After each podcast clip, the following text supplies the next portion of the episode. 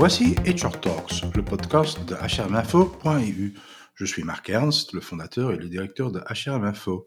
Ce podcast est sponsorisé par FlowSparks, Cornerstone, Good Habits et Next People. Notre partenaire technique est The Podcast Factory. Mon invité d'aujourd'hui est Maud Larochette, Chief Finance Officer et HR Director chez Insight.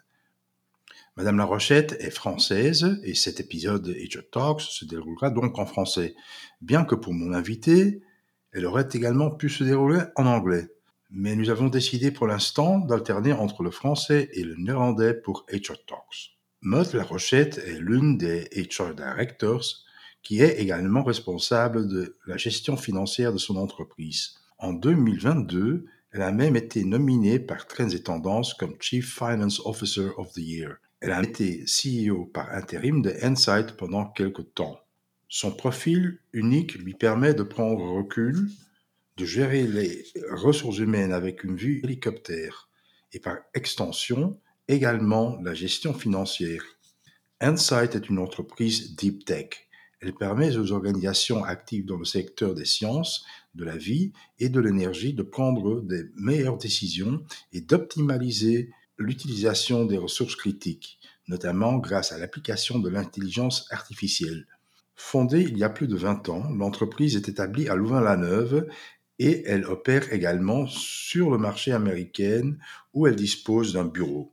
Dans le domaine des sciences de la vie, Insight rationalise la chaîne d'approvisionnement clinique des entreprises pharmaceutiques et biotechnologiques en accélérant les plans cliniques et en réduisant les risques et en éliminant les déchets des médicaments. La moitié des grands groupes pharmaceutiques globaux utilisent les technologies et les solutions de Insight.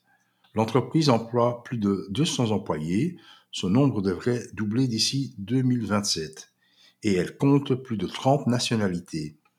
C'est également une entreprise très ouverte aux femmes, puisque 40% d'entre elles occupent des postes de direction. La société a été reconnue l'an dernier comme Transgazelle, un prix décerné aux entreprises à croissance rapide. Elle a également été récompensée par le Best Managed Company de Deloitte et elle a obtenu les certifications Great Place to Work et Best Workplace in Belgium.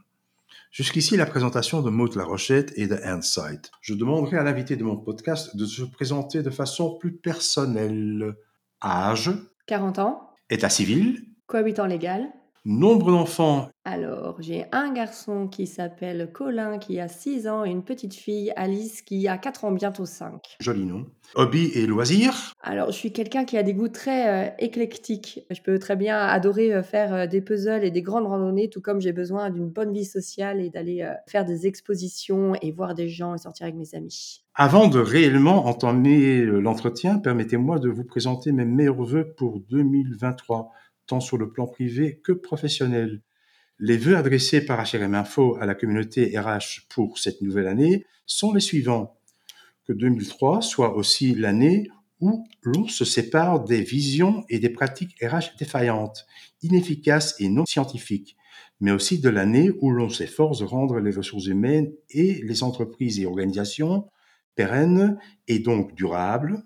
Voyez grand apprécier les petites choses de la vie, rechercher la petite bonté, telle que décrit par le philosophe français Emmanuel Lévinas.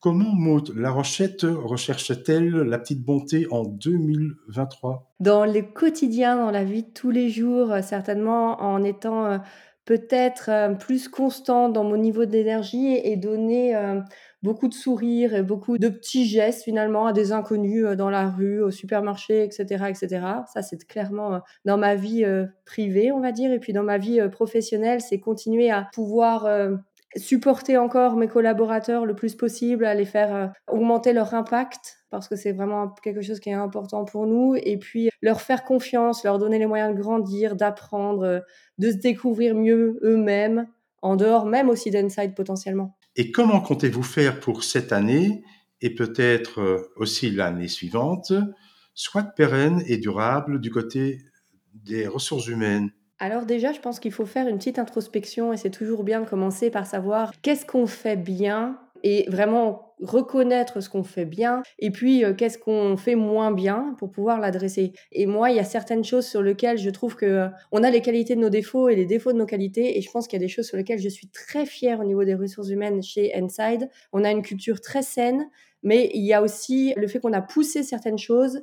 On va devoir adresser finalement certains points qui sont des côtés négatifs à nos forces finalement. Donc euh, la première, c'est que je pense qu'on est assez auto-centré chez Inside et qu'on regarde peut-être pas assez les autres personnes et les clients. Ça vient aussi au fait que on pousse l'introspection fort chez Inside, mais à un moment donné, il faut aussi pouvoir renforcer l'empathie, l'empathie par rapport à nos clients, à nos partenaires, les gens avec lesquels on travaille, pas être trop auto-centré. Donc ça, c'est une des premières choses que je pense qui sera très sain et durable au côté des RH que je dois continuer à pousser, à mettre en place dans finalement fine-tuner notre culture. Et une des deuxièmes, c'est aussi lié à l'empathie, c'est continuer à pousser la collaboration entre les employés. On est une entreprise qui a grandi très vite. On est très fiers de ne pas travailler en silo, d'avoir peu d'inertie.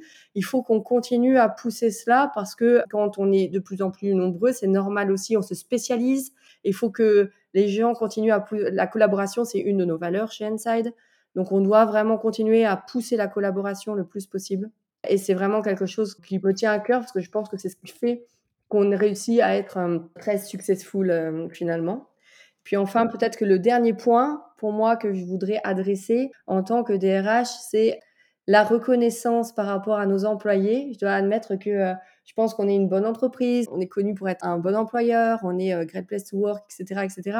Mais les gens donnent beaucoup d'eux-mêmes et donc, du coup, ils sont aussi en attente de beaucoup de reconnaissance. Et c'est donc comment est-ce qu'on peut encore plus donner de la reconnaissance à nos employés qui font un job extraordinaire. D'accord, je vois. La direction ou euh, le CEO sont-ils actuellement évalués et récompensés financièrement en fonction de la réalisation des objectifs de durabilité et dans le négatif? Cela est-il euh, prévu pour l'avenir? Tous les membres du comité de direction ont un KPI commun d'amélioration de notre score B Corp. On est la première entreprise wallonne, voilà, trois ans a été certifiée B Corp. C'est une certification qui regarde l'impact sociétal, environnemental et les bonnes pratiques de gouvernance au niveau de l'entreprise. Donc, on était très fiers d'être la première entreprise wallonne certifiée. On va essayer de se refaire certifier cette année. On a un objectif d'augmenter notre score. Et cet objectif d'augmenter notre score est un KPI commun pour tout le comité de direction, partagé par tout le comité de direction, parce qu'on pense tous qu'on a quelque chose à faire là-dessus pour continuer à s'améliorer dans tout ce qui est ESG. Je vous posais cette question parce que il ressort d'une étude récente de la Vlerik Business School qu'à peine 6% de la rémunération totale des CEO des entreprises belges cotées en bourse, grandes, moyennes et petites, est marquée par la performance environnementale de l'entreprise, etc. Donc, euh, c'était un peu euh, voir euh, où vous situez dans ce débat. Insight, c'est quand même une entreprise dans laquelle on est assez fort dans tout ce qui est durabilité. Notre business, notre core business permet l'efficience de l'utilisation des ressources.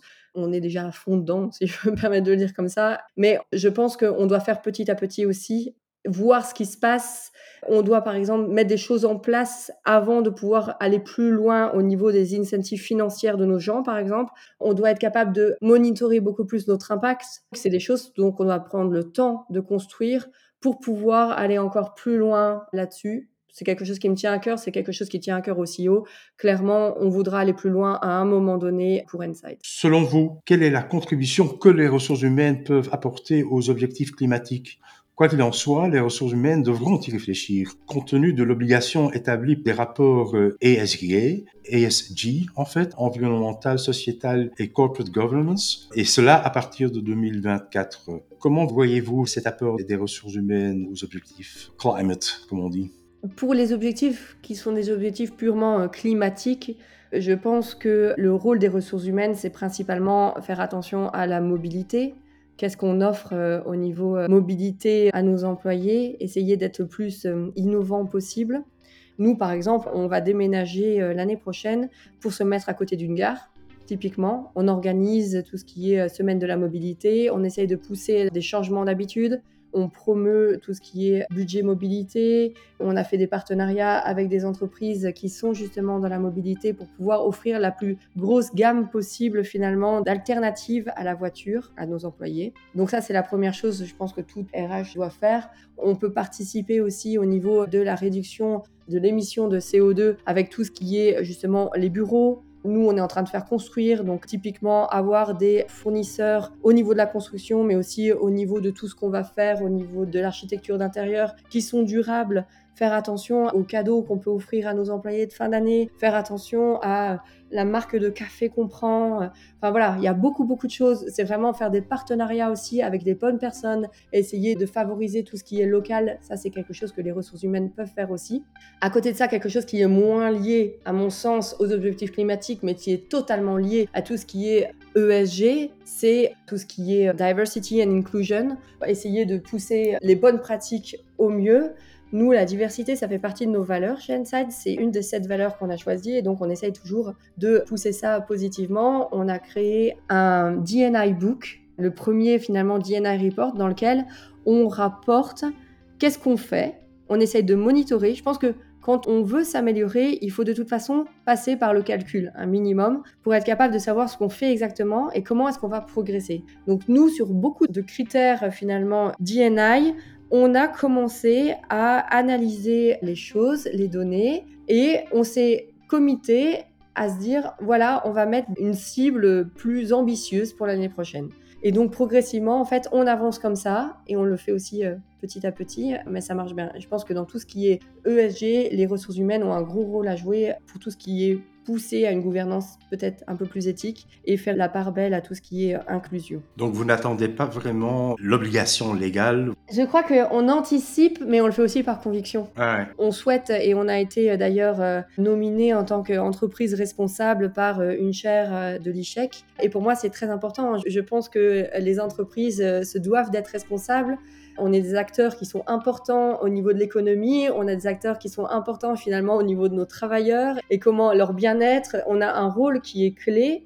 Et donc, euh, en être conscient, le prendre à cœur, c'est aussi permettre de faire des changements euh, en amont. Et donc, euh, on anticipe aussi parce qu'on est convaincu que ça fait partie de notre responsabilité. Et je suppose que là, rien que pour faire l'état des lieux, etc., le monitoring, etc., Là, ça touche très fort à votre euh, orientation evidence-based et analytics en fait, hein, HR analytics. Oui, absolument. J'ai mis un poste de HR analytics en place depuis euh, trois ans. C'est sûr que nous, on est une entreprise qui est plutôt euh, basée sur la science. On permet à nos clients de prendre de meilleures décisions en leur donnant des softwares d'optimisation qui sont vraiment basés sur des données c'est normal aussi qu'on le fasse en interne et ça peut se faire dans n'importe quelle euh, ère, dans n'importe quel département, dans n'importe quelle expertise au niveau de l'entreprise. Ça doit se faire aussi en interne. Moi, je le fais peut-être plus naturellement en finance, mais je suis absolument convaincue qu'on doit le faire aussi en, ressources humaines et que les analyses au niveau des ressources humaines permettent justement à prendre des décisions plus ciblées et certainement meilleures aussi. Il y a quelques temps, HLM Info a organisé un webcast avec Chris euh, ex-Global Chief Marketing Officer de AB InBev et précédemment directeur du marketing européen chez Coca-Cola, entre autres. Ce webcast, que les détenteurs d'un passeport d'HRM Info peuvent toujours écouter en version enregistrée, était intitulé de manière quelque peu provocante HR est égal finance est égal business, avec un point d'interrogation par analogie avec le livre de Chris, Marketing est égal finance est égal business, avec un point d'exclamation dans ce cas. Que pensez-vous de l'affirmation HR est égal finance est égal business? Bah, Moi, je l'aime beaucoup, elle me parle beaucoup, mais bon, peut-être que je prêche pour ma propre chapelle. Personnellement, je ne ressens pas de conflit d'intérêt euh, personnel ou je ne suis pas schizophrène. Je trouve que les ressources humaines, en fait, avec la finance, sont des ressources qu'il faut correctement gérer pour faire en sorte que l'entreprise puisse avoir un plus gros impact. Et je trouve que euh, les mettre en opposition c'est dangereux quasiment. Je trouve que c'est dommage parce qu'en fait, elles se fuelent positivement l'une avec l'autre. Donc, une gestion saine des ressources humaines va apporter de la valeur financière à l'entreprise et la valeur financière de l'entreprise va permettre à investir plus encore chez nos gens. Et sans nos gens, on ne pourra pas réussir les gros challenges, on ne pourra pas avoir de l'impact en tant qu'entreprise. Donc pour moi, je ne sais pas si c'est égal, en tout cas c'est un cercle vertueux qui se fait entre les ressources humaines et la finance. Quand ces deux ressources-là sont gérées de manière saine et durable, ça permet la pérennité et la durabilité de l'entreprise. Personnellement, je suis tout à fait d'accord, mais je constate que malheureusement, euh, il y a quand même euh, des gens qui rejettent cette vision et qui mettent des autres accents. Moi aussi, je le constate. Et souvent, d'ailleurs, on me dit Ah, mais comment tu peux pas être DRH et CFO en même temps hein? C'est totalement contre nature. Alors que je crois que justement ça a beaucoup beaucoup de points positifs. La seule chose que je vois qui est dix fois difficile, c'est juste que j'ai beaucoup de travail. il y a beaucoup beaucoup de sujets et c'est assez varié, mais donc il faut mettre des équipes en place qui sont là. Moi, personnellement, une de mes plus grosses fiertés, c'est quand mon équipe de ressources humaines me dit qu'elle voudrait pas travailler sans mon équipe finance et vice versa et se rendre compte qu'elles adorent travailler ensemble et que justement ensemble, typiquement, on peut faire en sorte que les ressources humaines soient beaucoup plus data-driven, analytical, et donc ça permet aussi aux ressources humaines à avoir peut-être plus d'influence aussi en interne et euh, pour moi, c'est assez fort. Quelles sont les techniques, les outils informatiques ou conceptuels éventuellement que les finances utilisent euh, régulièrement, qui pourraient inspirer, au moins inspirer, euh, probablement aider les ressources humaines dans leur job? À quoi penser à, ce propos? Alors, j'ai pas vraiment un tool ou un système principal. Par contre, il y a des manières de travailler. Et bon, je dirais, c'est aussi typiquement se dire, nous, on aimerait bien augmenter la possibilité pour des hommes de prendre des congés paternité payés. C'est quelque chose qu'il faut être certain avant de lancer qu'on puisse se le permettre économiquement et donc pouvoir travailler sur ce case là pour pouvoir vraiment euh, s'assurer euh, de savoir qu'est-ce qu'on peut se permettre, qu'est-ce qu'on peut pas se permettre, est-ce que c'est le bon moment pour nous ou pas et pour pouvoir pousser cette information là au corps dirigeant dont je fais partie mais je suis pas la seule personne ici, il faut que j'arrive aussi à convaincre des gens aussi que c'est la bonne chose à faire, mettre des chiffres derrière des choses qui sont qualitatives finalement. C'est aussi quelque chose que c'est faire finance et sur lequel moi j'ai des équipes transverses qui travaillent dessus pour pouvoir vraiment pousser RH à créer ces cases-là pour pouvoir convaincre un petit peu plus. Donc ça c'est typiquement un exemple de choses qui se met en place, qui marche bien. Après, ce qu'on a mis en place, c'est des pulse surveys, donc tout ce qui est euh, pour prendre la température des gens. Donc on leur pose des questions et ces questions-là, on fait euh, par exemple par rapport à l'année passée, par rapport au quarter passé, on fait euh, des splits en fonction du genre, en fonction. Donc voilà, ces analyses-là qui sont plus détaillées de comment est-ce qu'on va dans le détail pour pouvoir vraiment permettre de prendre plus de décisions. C'est des tools RH qui sont aidés dans l'analyse finance. Votre système global euh, informatique, euh, à quoi est-ce que je dois penser? Probablement pas un workday puisque la taille de l'entreprise ne le permet pas. Vous travaillez avec quel système? On a quand même, je pense que c'est quand même gros pour nous ce qu'on a, mais on a toujours choisi ça. On a toujours choisi d'être assez euh, à la pointe par rapport à ça. On a choisi Cornerstone.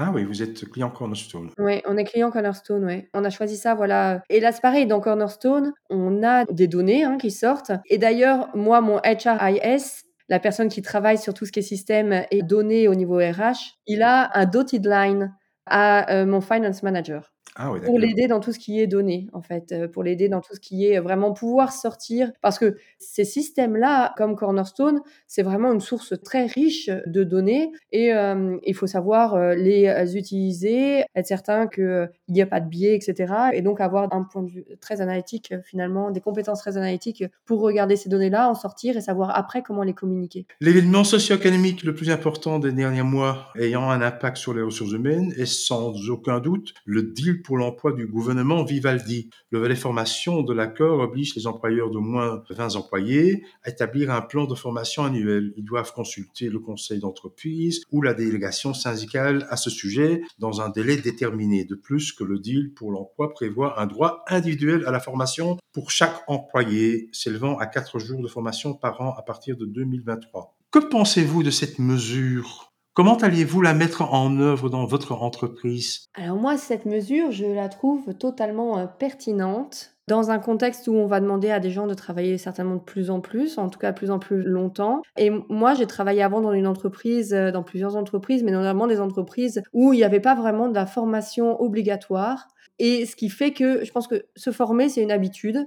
Plus on se forme, plus on a envie de se former. il faut pas la perdre, cette habitude-là. Je travaillais avec des gens qui étaient totalement compétents, mais qui n'avaient pas été formés depuis quelques temps. Et je trouve que c'est dommage parce que en plus, on est dans une société où euh, le monde euh, change vite. Il faut être capable de se réinventer constamment. Et donc, cette formation continue-là, elle est vraiment extrêmement importante. Je suis convaincue que c'est très sain de pousser ce genre de comportement et de mettre ces choses-là en place. Chez Inside, encore une fois, pour vouloir euh, être arrogante, on n'a pas forcément attendu que le deal pour l'emploi vienne avec ce genre de choses pour le mettre en place parce qu'on est convaincu qu'il faut le faire. Nous, on a une culture, notre, culture s'axe autour de trois mots qu'on appelle care, learn, grow. Et la partie learn, C'est tout ça justement, c'est permettre à nos gens, même si nos gens sont vraiment relativement jeunes, mais ils sont dans une technologie qui va très vite, de pouvoir constamment continuer à apprendre. Et donc, on pousse finalement cet apprentissage continu en interne. Donc, on est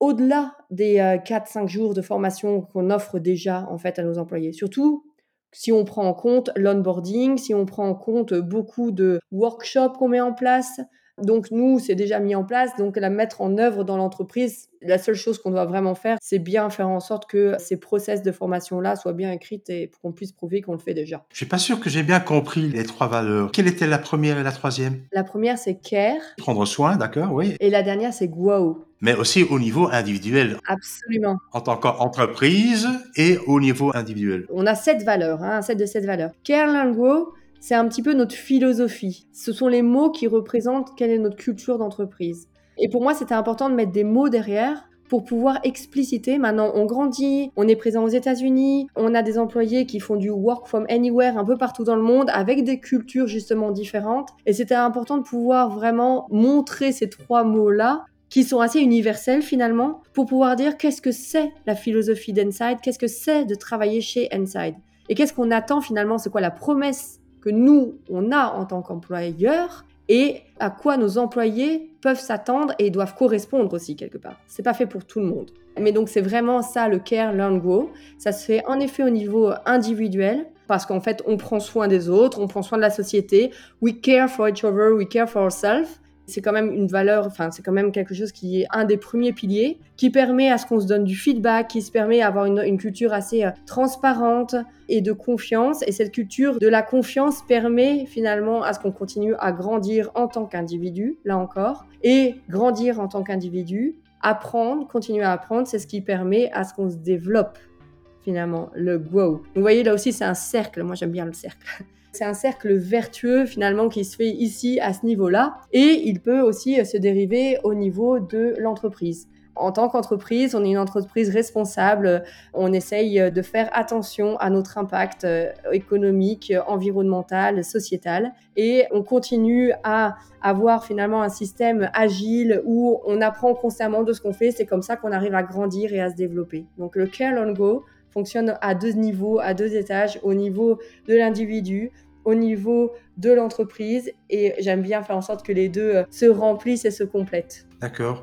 Quels sont les axes euh, du plan de formation annuel dont Insight dispose sans doute déjà aujourd'hui et par extension ceux de votre politique de formation? On a des formations à trois niveaux quelque part. On essaye de permettre aux gens de se développer sur trois aspects. Le premier aspect, c'est un aspect euh, technique donc offrir des formations techniques, je sais pas, pour mon équipe RH, euh, ça sera en RH, pour mon donc sur l'expertise finalement, pour euh, des développeurs, ça va être des techniques de code, etc.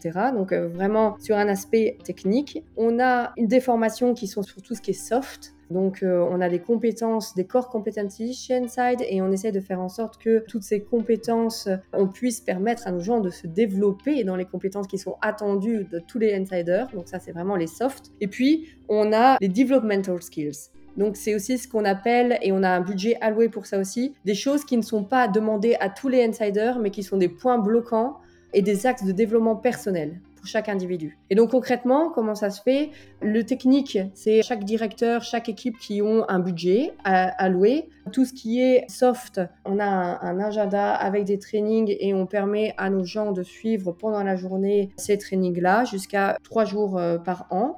Donc des trainings soft. Et puis à côté de ça, on a le budget de développement personnel et donc là, on propose à nos employés qui ont un plan de développement personnel 1000 euros par an pour pouvoir aller vous chercher un coaching externe, euh, voilà, d'autres choses. À côté de ça, on travaille aussi avec des plateformes de e-learning, de e-training. Ok. Une enquête récente sur le bien-être euh, menée dans plusieurs pays anglo-saxons, États-Unis, Royaume-Uni, Canada, Australie, et euh, commandité par euh, Deloitte indique que les employeurs estiment que 89% de leurs employés se sentent bien, alors que ce pourcentage chute à 60% à peine lorsque l'employé eux-mêmes est interrogé. En outre, à peine un employé sur deux pense que son manager se soucie de son bien-être. En revanche, 9 membres de la C-suite euh, sur 10 sont convaincus que les employés pensent que leur manager se soucie d'eux. Comment expliquez-vous ces résultats qui probablement ne sont pas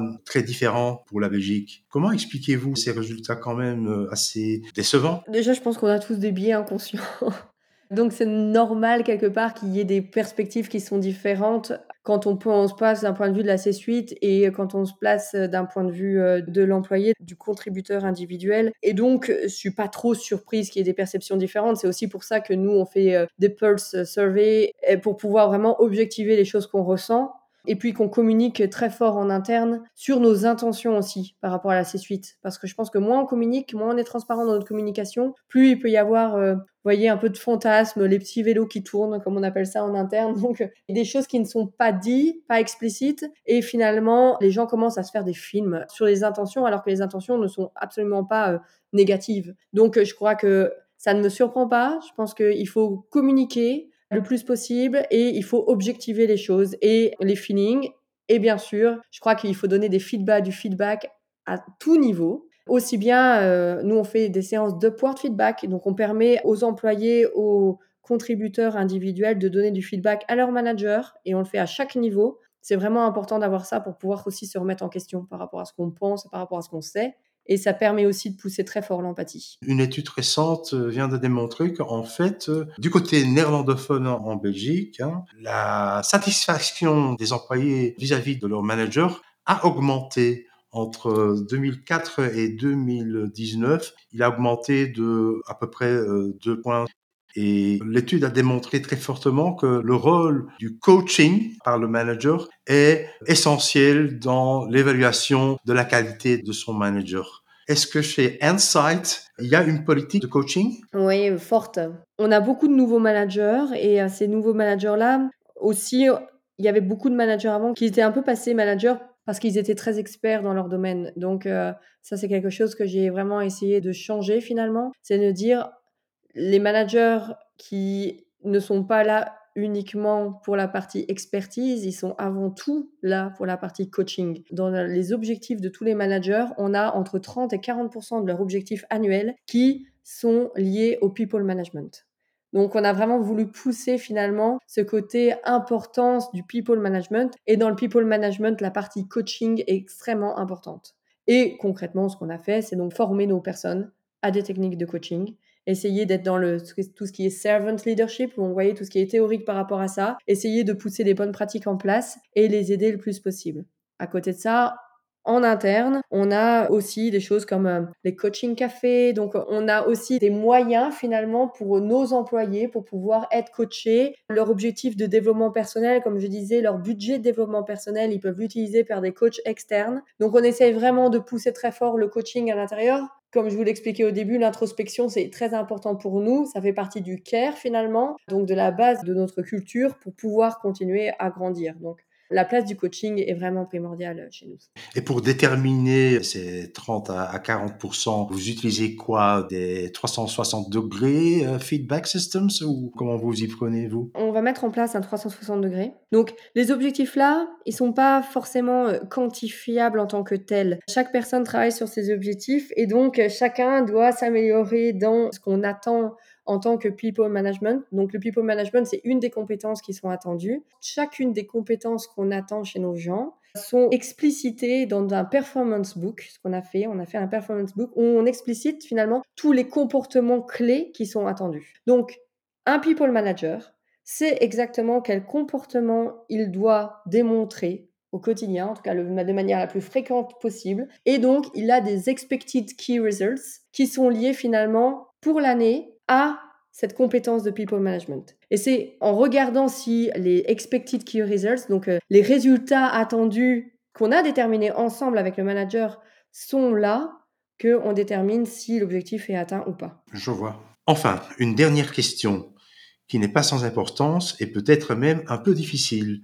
Dans quelle mesure, comment et dans quel domaine de la politique RH, Insight, dont les produits et les services sont fondés sur la science, est-elle fondée sur des preuves et la science. Pourriez-vous un peu creuser davantage euh, cette question? Bien sûr. La première chose, c'est au niveau euh, des preuves. Donc, c'est aller chercher des données, avoir de l'information, pouvoir analyser l'information, même quand il s'agit finalement des ressources humaines. C'est pour ça qu'on a mis en place des systèmes dans lesquels on a beaucoup des systèmes RH dans lesquels on peut avoir directement de l'information qui vont être analysées. C'est pour ça qu'on envoie des enquêtes aussi à nos employés pour pouvoir voir comment ils vont, etc. et pour pouvoir objectiver finalement toutes les décisions. Quand on dit par exemple qu'on a un problème de well-being, on doit pouvoir dire de combien de personnes on parle et c'est absolument critique de pouvoir vraiment analyser ça dans un point de vue euh, purement analytique. Donc ça, c'est vraiment au niveau preuve.